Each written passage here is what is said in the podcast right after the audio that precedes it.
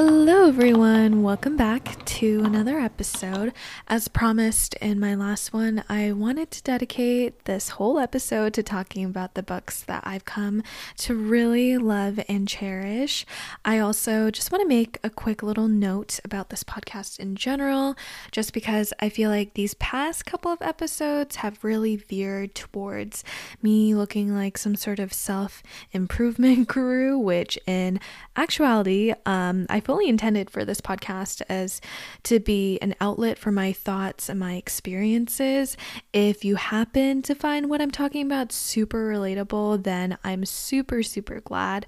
But I also don't want you guys to think that I'm an expert when it comes to mental health, wellness, anything like that. All my opinions come from my own personal experience. So, in one way or another, it will inevitably be biased um, in some shape or form. So, you know, self improvement and everything is great.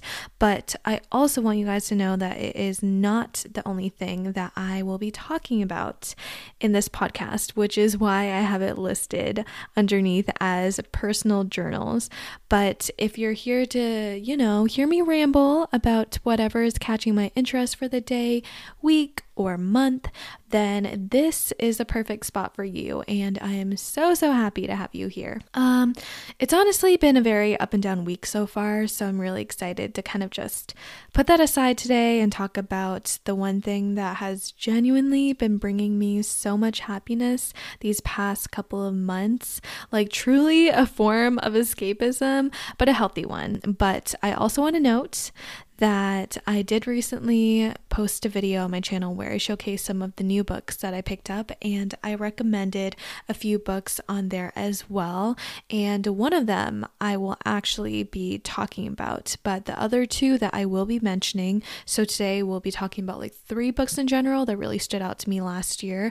Um, but there's a couple other on the list that I really just exclusively talked in that video. So if you want a couple more book recommendations, then feel free to check out the video on my channel. Okay, so don't forget all my social links will be in the podcast description. I'm always replying back to messages and comments on there.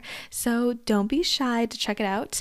But yes, so um okay, before I begin talking about the books that I love and really want to recommend, I want to preface this by saying that I don't limit myself to one genre when I'm reading. So the small list is going to include mainly fictional books, but they span across a whole range of topics. I'm not, you know, the most critical reader out there. Sometimes I like to subjectively rate a book based on how it makes me feel in the moment. And I feel like that should definitely be something that you keep in mind when you're reading, not only what you gain from the book, but also how it makes you feel.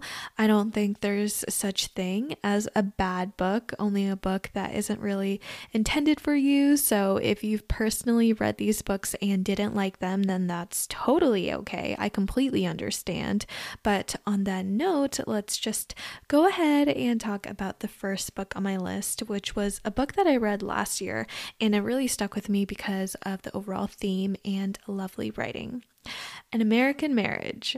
So it's a popular book, okay? It's definitely not um, underrated or anything. You might have heard of it, but I think it deserves all of the hype. I actually picked it up because I saw Bill Gates write about this, you know, um, whole review on Goodreads, and it was very long and comprehensive, and it inspired me to check it out for myself to see if I would actually be able to gain as much insight as he did while he was reading. So essentially, you follow the timeline of a fictional couple that is at the hands of the American incarceration system. Their names are Celestial and Roy. He is a young, so Roy is a young exec on the brink of, you know, really just starting out his career. He's young, um, full of potential, and the future is very, very bright for him. Then you also have Celestial, who is an artist. Um, they recently get married married and they're super excited to kind of just settle down into their new norm and discover the joys of being married for the first time. But then all of that is just taken away from them in the blink of an eye when Roy is falsely accused of a crime and sentenced to 12 years in jail. So throughout the book, you kind of just navigate from both of their perspectives how they deal with the new change, how they cope with their relationship, and just how they deal with um, their emotions when it comes to this kind of trauma. You also follow what happens after he's released and whether the relationship is strong enough to make up for all the time that has passed in between them. Celestial also has a childhood friend named Andre who is literally madly in love with her, and he is also a very prominent character in the story. You will see how he plays a part in the whole thing, but you know, I don't want to spoil anything just in case you guys want to read this, and I really hope you do because I think that this author really just has such a way with words. She's so, so talented. And I think the most moving part for me in the story was just um, when Celestial and Roy were exchanging letters while he was in prison, and you could really notice how their emotions and feelings towards each other were changing as time went by. I'm honestly such a sucker for books that have like little letters in between because I feel like that just adds a whole new layer of really digging deep within the character's head, and it just adds a whole new element to the story. Uh, this book is a work of fiction, but of course, it draws like very very obvious inspiration from people that go through this type of circumstance in real life. It deals with very important topics such as racism, you know, social injustices, the incarceration system. There is a lot to unpack in this book, basically. Um, it's so crazy because I used to have like a very narrow mindset and belief of like, oh, you know, if my man was in jail, then I would definitely wait for him no matter how long it takes. And I would definitely make a commitment. Um, I would want to honor that, blah, blah, blah. But then, you know, this book kind of just took me on this whole roller coaster because it talked about so many different external factors and forces, which just made me realize that I can't even side with either characters, and there's really just no one to blame here.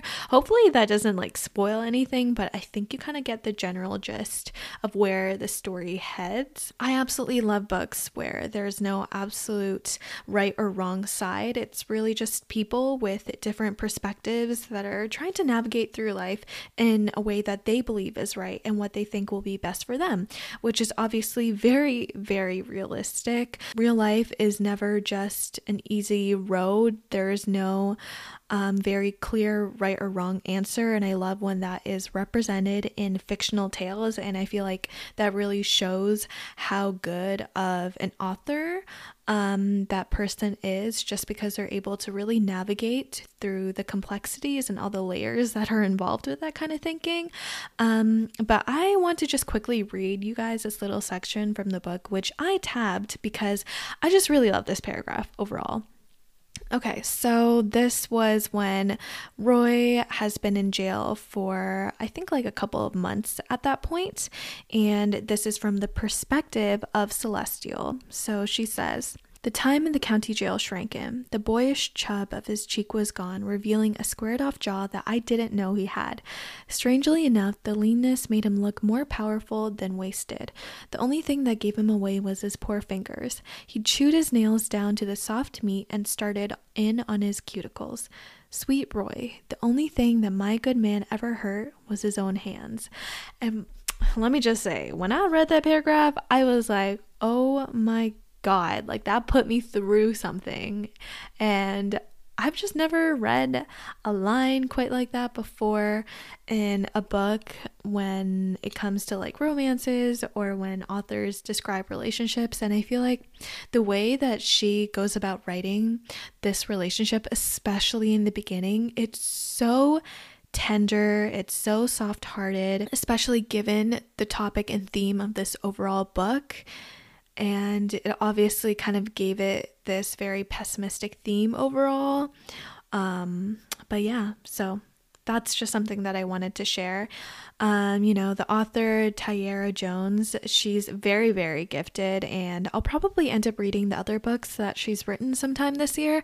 But, you know, just starting off this list, very, very strong. Okay, moving on to my next favorite of 2021. So, this actually started off my year with the whole bang. The book is Lovely War. I actually talked about it in my video. Okay, so the first couple chapters of this book were written so beautifully. I was honestly in shock, and I actually recommended this to my friend the moment I finished reading it. When she finished the first chapter, she was like, Oh my god, this author's writing style is immaculate.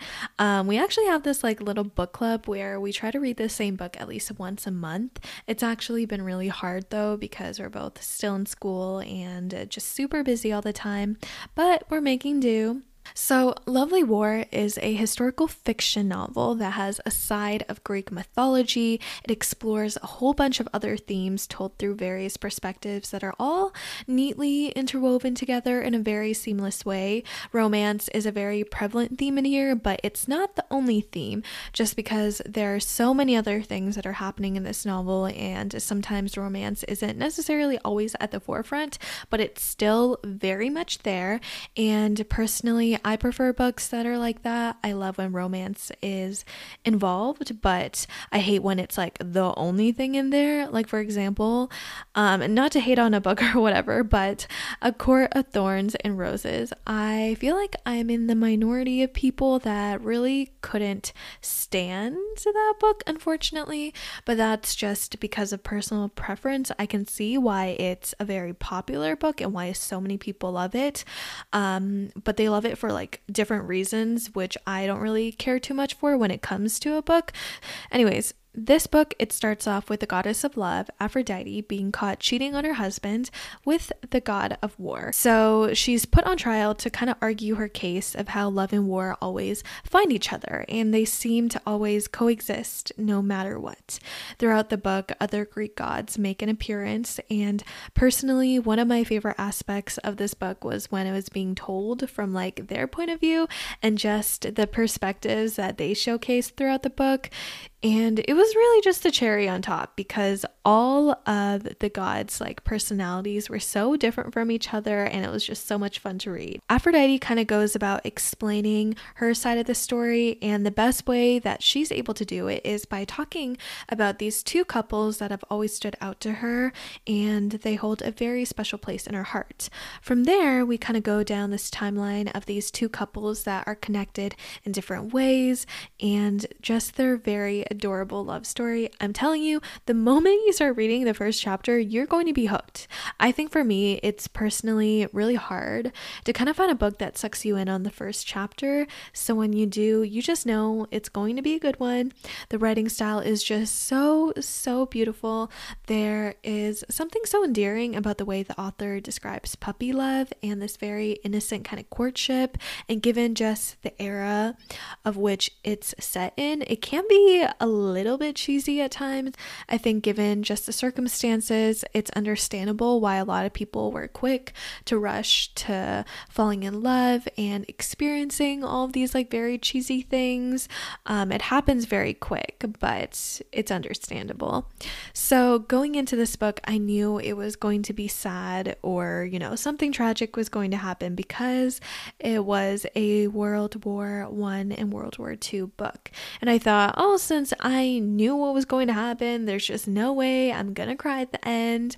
But let me just tell you, okay, I was doing so well when I was reading it, but then there was just one line at the end that made me bawl. I was keeping it together the entire time. I didn't think it was as sad and it didn't make me cry in like the first half and even like 70% of the book. But then when I was reaching the end, there was this moment that really got me, and I was like, dang, I yeah, so I just I was bawling. Tears were just streaming down my face. I might have just been like super extra emotional that day, but I don't know. There was just something about that part. So, hopefully, I did a good enough job explaining this book. It's really hard to kind of get deeper into why I think this book is really good without spoiling anything.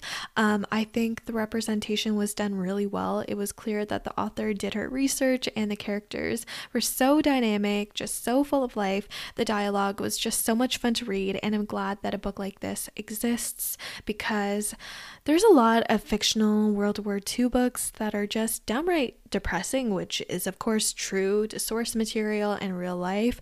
But I feel like there's very few books that are able to find that balance between showing the very morbid side of things while still allowing for the readers to get that feeling of hope um, and that there's light at the end of the tunnel.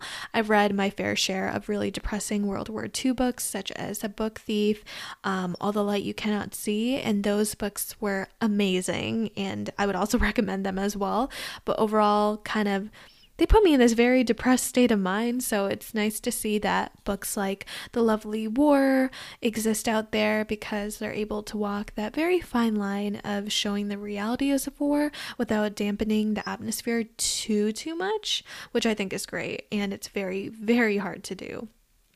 Um, okay, so enough of that. Let's move on to the next book. I don't want this episode to drag on for too long, and I'll most likely continue to record these book recommendations for future episodes as I read more books this year. So this definitely won't be the last one. Um, another book that I read last year, which was really good and it stood out to me because of the great pacing and interesting perspective, was Forest of a Thousand Lanterns. I think this was the first time that I read a fictional book set in ancient China, and it was also the first time I read an Evil Queen inspired retelling. So, this is essentially like from a villain's perspective, if you'd like to look at it in that way. Um, this book was just so much fun to read. Let me just say, I think it's really underrated because no one seems to talk about it as much as other books out there. I don't know why, but I'm here to give it the recognition that it deserves. So, if you read a lot of YA novels that feature a morally and ethically good female protagonist, it might be fun to shake it up a little and read from the perspective of a girl that starts off wanting the right things, but becomes influenced to join the darker side, if you will. Um, she's basically the anti heroine that you honestly can't help but low key root for.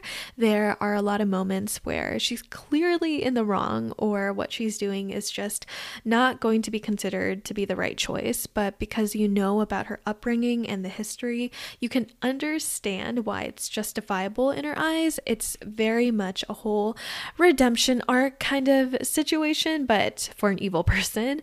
Um, so the whole story is about this girl named named Xifeng, who is a peasant in the village, and her entire upbringing, she's always been told by her aunt, who's low key, like very, very mean, um, that she's like destined for great things. She's been primed to behave a certain way, to look a certain way, all to prepare her for this moment that her aunt keeps on telling her um, that is hers to have um, she'll be able to make it inside like the royal courts. So that is essentially where her aunt wants her to end up. And she keeps on telling her and reiterating in the beginning half of the story, like, you are destined for greater things. You are not meant to be within this village.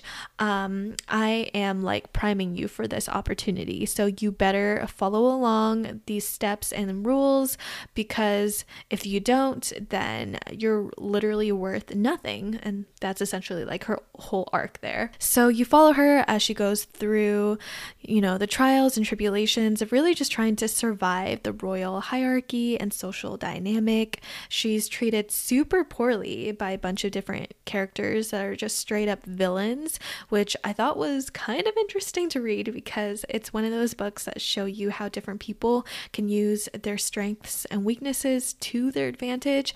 I love books like that where you're able to see how people adapt to certain situations. I'm personally just kind of tired of reading books where the protagonist seems to only have like physical strength, but she's not able to use any other skill to accomplish her goal or destiny. And then everyone around her is just like hyping her up and they're just like, oh my God, we've never seen someone like you ever before. And I'm like, damn, really?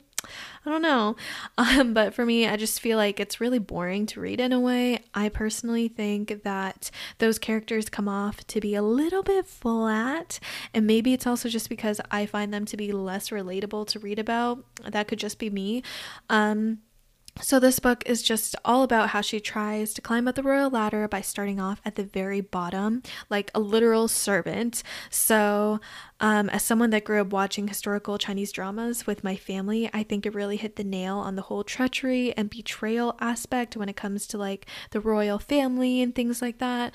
Um, a lot of the quote unquote villains in these shows, they come off to be very comical in a way because there's obviously no complexity behind their story. And I think that's something that is also kind of lacking in this book in particular. But I think I'm just able to forgive that because of how entertaining the story is overall. So, not that big of a deal for me personally. Um, I know that there is a sequel to this book, but it's not from her perspective, although she does eventually make an appearance. I think it's supposed to be a retelling of Snow White, which makes sense because the first book is about the history of the evil queen, but I don't think I'm going to read the sequel just because I've seen some reviews say that the second book was a little less exciting and it didn't hold the same level of intrigue and moral greatness that like the first book kind of held. So, given given that Snow White is this very morally good person, I can understand why it might be like a little bit boring just because it's easier to predict what the character will do in certain situations. I also think that this book had really good pacing. It was concise and made for a fun and quick read. So add it to your Goodreads if you're looking for an entertaining and light book. Those are the three books that I wanted to talk about in this episode An American Marriage, Lovely War, and Forest of a Thousand Lanterns. If you end up reading reading any of these and you end up enjoying them, let me know. Send me a DM. I love talking about books, it's always a fun time. Um, also, make sure to follow me on Instagram and YouTube. I also have a Goodreads, which is linked in my latest video. But that is about it for this episode. So I hope you guys enjoyed it, and I'll talk to you guys soon. Bye.